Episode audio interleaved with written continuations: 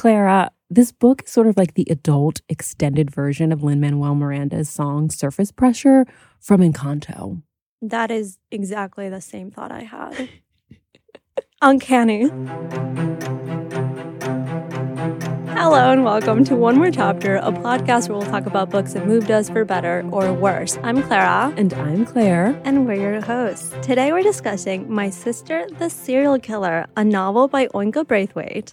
I was high key obsessed with this one. It was good. It was good.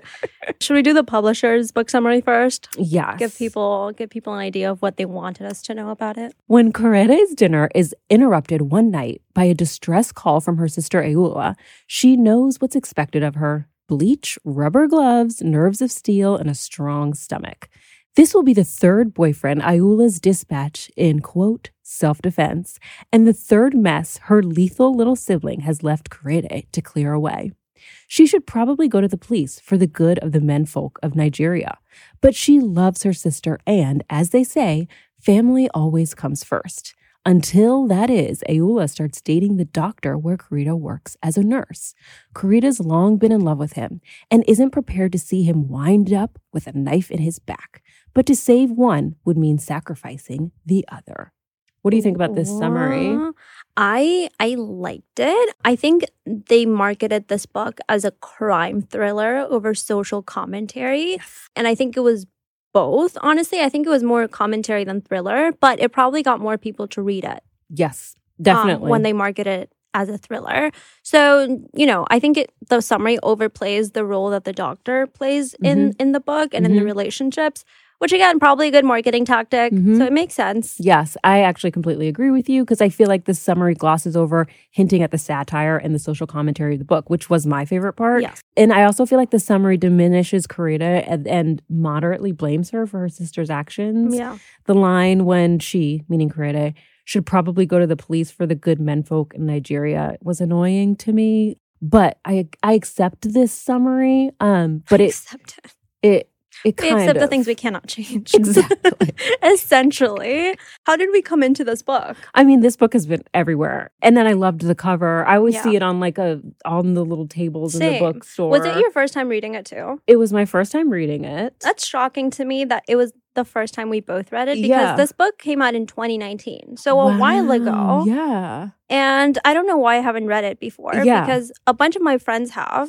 So for a few years, I guess I've like avoided it. Yeah. And I think it's because it was marketed as a crime thriller. Yeah. which and is that's not, your jam. It's not my jam. It's not my my forte. Mhm. But I ended up enjoying it so much more than I thought I would. Right, because it definitely is not really a crime thriller. No. It's definitely like a satire. It's almost like a little parable. Yeah, like a little black comedy Yeah, situation. it definitely Mhm. is. hmm All right. So, do you want to talk about the author? Yes. Okay. So Oyinkan Braithwaite, and this was her first novel. Yeah. She's a Nigerian British novelist and writer. She was born in Lagos, Nigeria, and spent her childhood in both Nigeria and the UK.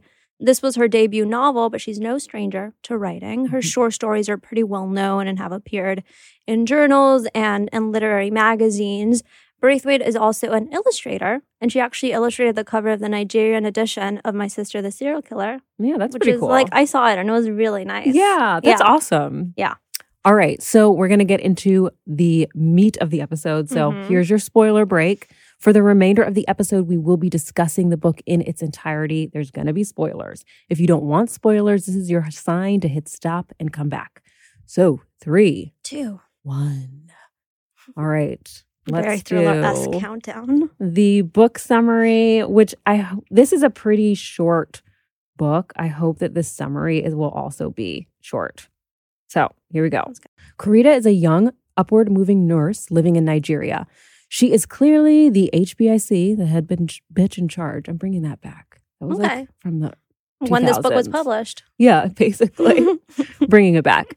So at her Lagos hospital, and she's currently shortlisted for head nurse, a position she deserves. yes. She's also in love with one of the doctors, Tade, who she considers a friend, and he has kind of friend zoned her very much. Oh my God. She doesn't realize it, but he absolutely has. Yeah, unfortunately, regrettably. But Korede is thriving at work. Um, her personal life, though, is dedicated to protecting her younger and super beautiful sister, Ayoola. Ayoola is a delusional, self absorbed girly who has a bit of a murder problem. Ayoola serial kills the men she dates, Mhm. and Korede feels responsible to cover her sister's tracks and protect her from the consequences of her actions. The only person who knows about Ayoola is Muhtar, and he's a coma patient in the hospital where Korede works. So he can neither hear nor respond to these confessions. So yeah, she literally goes to his room and is like, "Man, Muhtar, my sister, she just keeps killing these men. I don't know what to do." help me. And of course, he's comatose. Yeah. So, so when we meet Ayoola and Korede at the start of the book, Korede is expertly cleaning up after her younger sister's third victim, a man named Femi, whose body the sisters dip- dispose of in a lagoon. Mm-hmm. Ayoola's weapon of choice is a large knife that was owned by the sisters' awful, abusive father, who is now dead. It's also implied that the sisters might have killed him. Oh, it's more than implied. Yeah. Okay. Yeah. So, since Ayoola uses the knife to kill, her crime scenes are very messy, and only Ayoola can clean them properly, which she always does without question. Definitely gets like her bleach at Costco. Exactly. Like she has to. Like she is like She can't is buy retail. cleaner. She's a wholesale consumer of bleach. Oh my gosh. So, despite Korede's helpfulness, she's very worried about her sister, and she believes that she's a narcissistic sociopath, which I think is a good self. There's evidence for it. Yeah, you know. definitely. Oh. Ayoola does not show any signs of remorse after she kills. Instead, she makes herself the victim. Ayoola's flippant behavior leads her to stop by the hospital and try to take Korede to lunch, like right Mhm. after she kills someone. You have to have a post-murder lunch.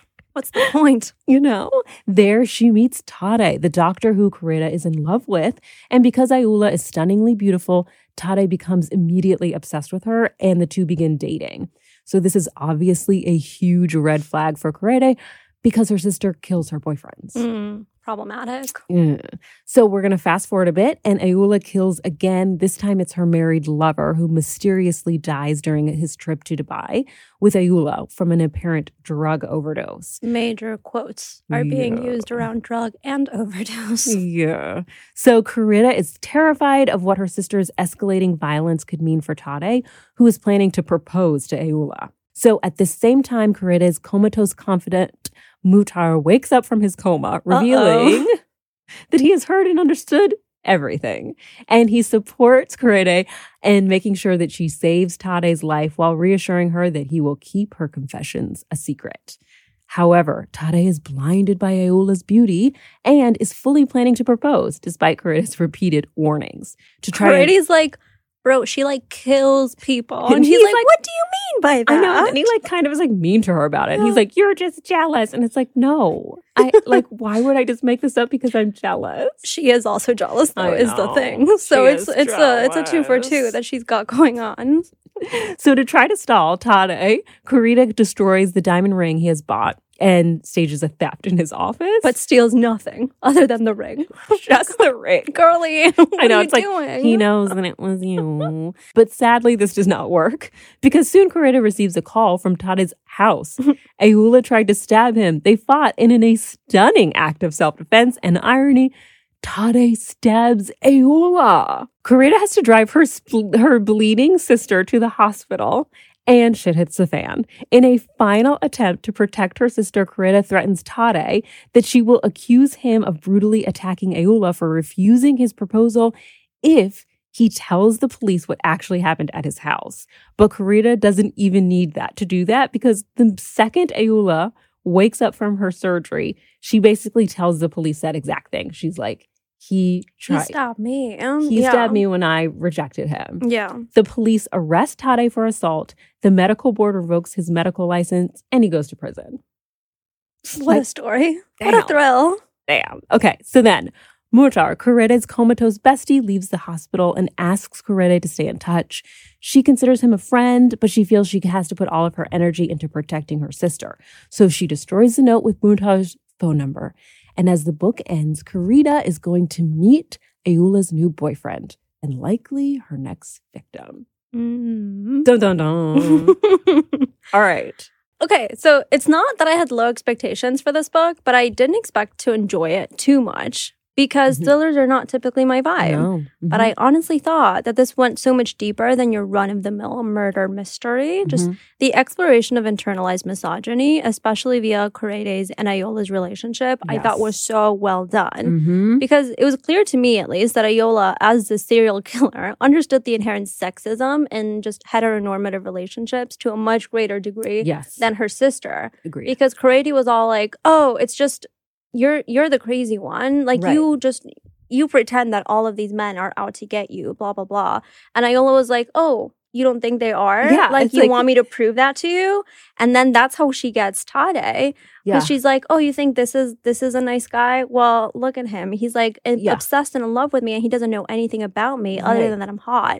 So yes. yes. to me, as the reader, it made Ayoola a way more palatable character than she otherwise would be as Mhm. a serial killer. Yes. She was selfish and clearly disturbed, obviously, but we never doubt that she gets it and Mhm. takes advantage of men's preconceived notions of her to take advantage of them. Yes, definitely agree on all of that. I love that this book made a commentary about sibling relationships, Mhm. like primarily that pressure of being the eldest daughter in a family. Yeah, we're and both the eldest daughters. we're both the eldest We get it. We totally get it. And I just, I fully agree with you about the commentary about female beauty and how it entirely blinds people from the truth and it leads men to objectify women, Yeah. like across the board. So, whether you read this book though for commentary or just read it for a murderously good time, it's a fun book, you know, and it's really fast. It's like It's a so novella. fast. I literally finished it last night. Yeah, it's Yes. very, very easy to read. All right. So, what did we not like? Um, the pacing of the Mhm. book didn't always work for me. At times, it felt rushed. Yes. I do think though that the short chapters and the quickness of the scenes, and I mean the chapters were short; they were like So two, three pages long. Yeah. They're, Yeah. it's brief, but I think I think it helped to keep the reader on edge. Mhm. Like I was anxious for pretty much the entirety of the book, Mhm. wondering what Ayoola was going to do next, who she was going to kill next, and how Yes. Korede was going to get caught up in all of it. yes. So I mean, I think the briefness of it helped to keep that that mood Mm-hmm. on for the entire book. Mm-hmm. But sometimes I felt like she could have the author could have spent more time on on each chapter or each like feeling. Yes. Um that's that's the one main criticism that I had. Yeah, I agree. I I think the brevity it's like a double-edged sword because I liked that it was short to your point. It helped to add to kind of like the what's going to happen next, Mhm. but the shortness also gave it a drafty feel. Like is this finished? Is she going to Yeah. add more? So that was also my criticism as well is that it felt a little unpolished because it was just so short. We didn't get a full exploration really about Ayoola at all. Yeah, we Um, just had what Korede thought of her and what she did.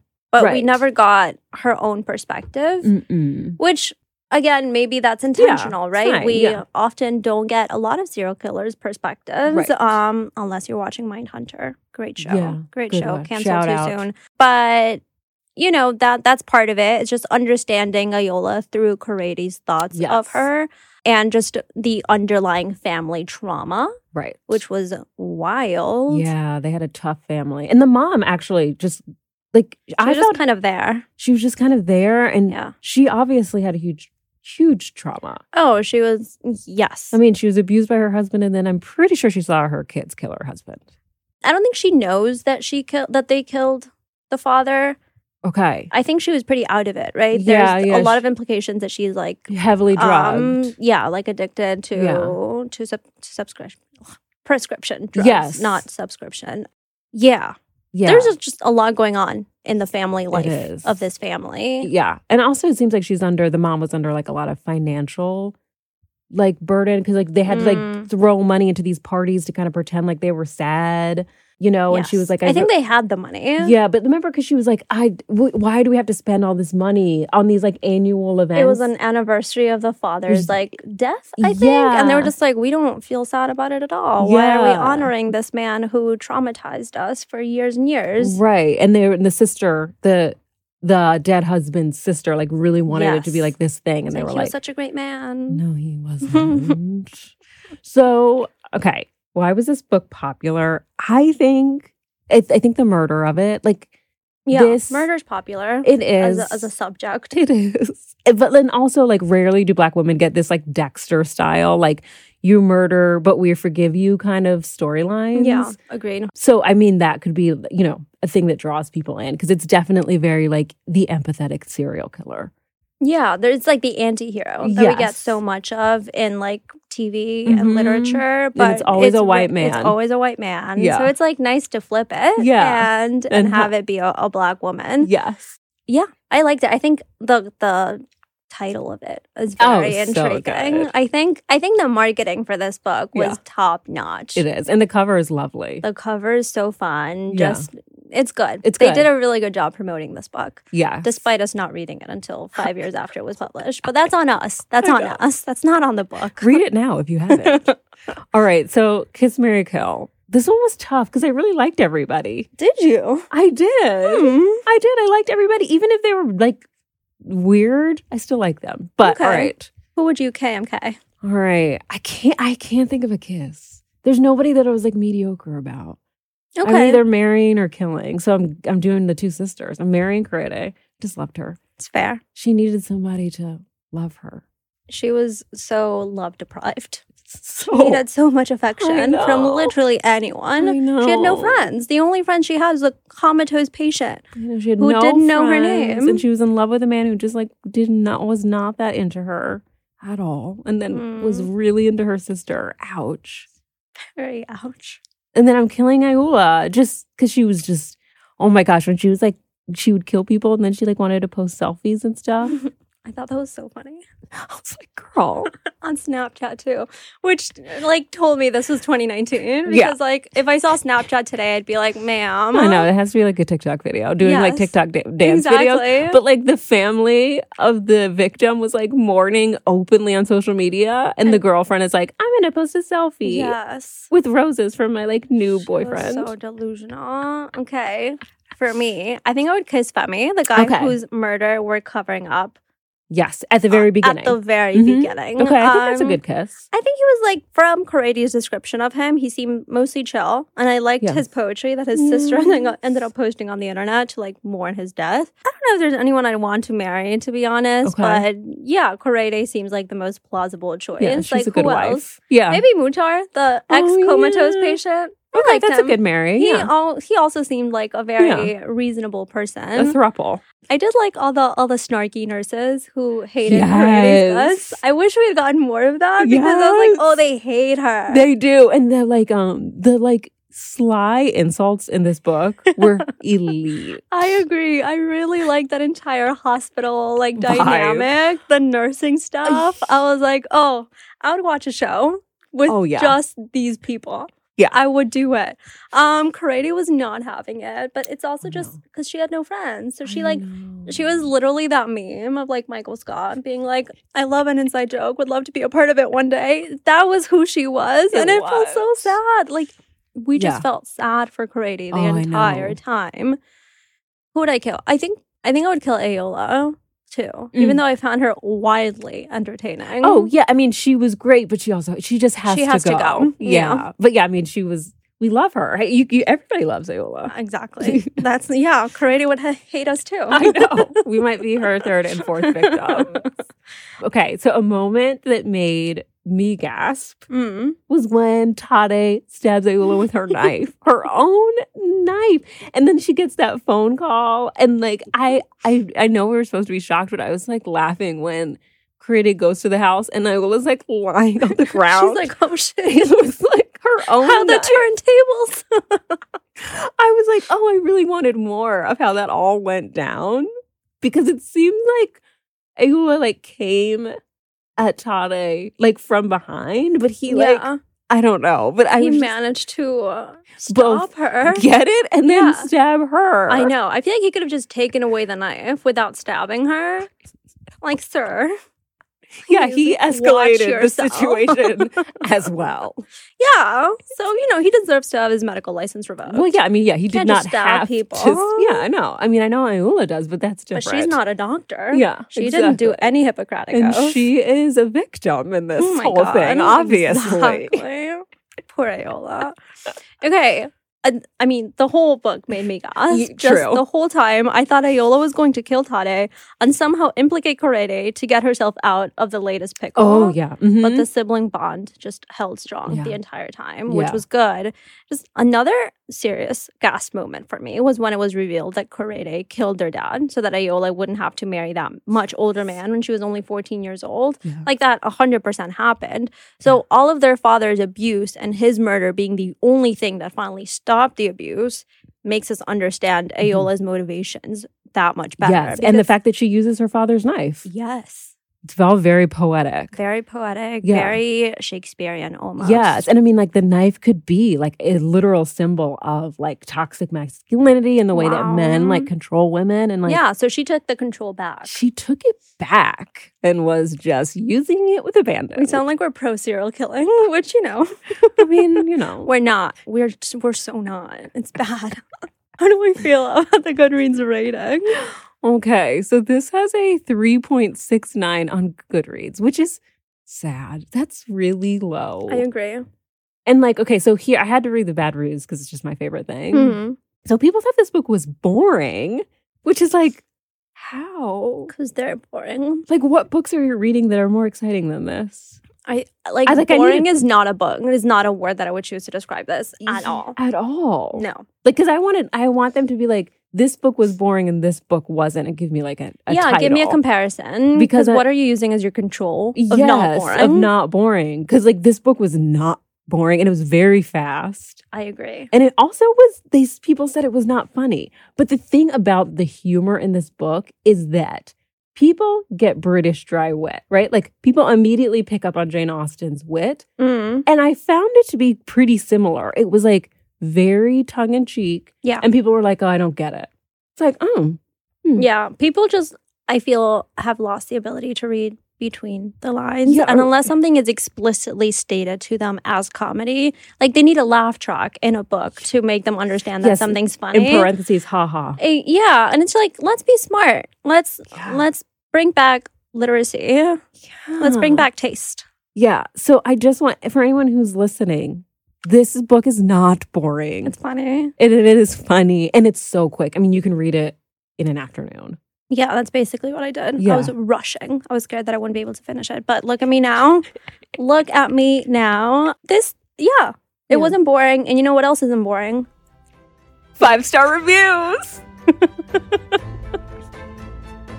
We just we entertain ourselves. Um, if you listen to this episode, if you got this far, we would super appreciate you leaving a five star review. Mhm. Yeah. and maybe a little review. Yeah. Tell us what you liked, what you didn't like. right. You can use some dry wit and we'll understand. Oh my it. god, we'll know it's funny. Yeah, we'll get it. Leave a haha in the parentheses. Yeah, because we might not get it. All right, bye.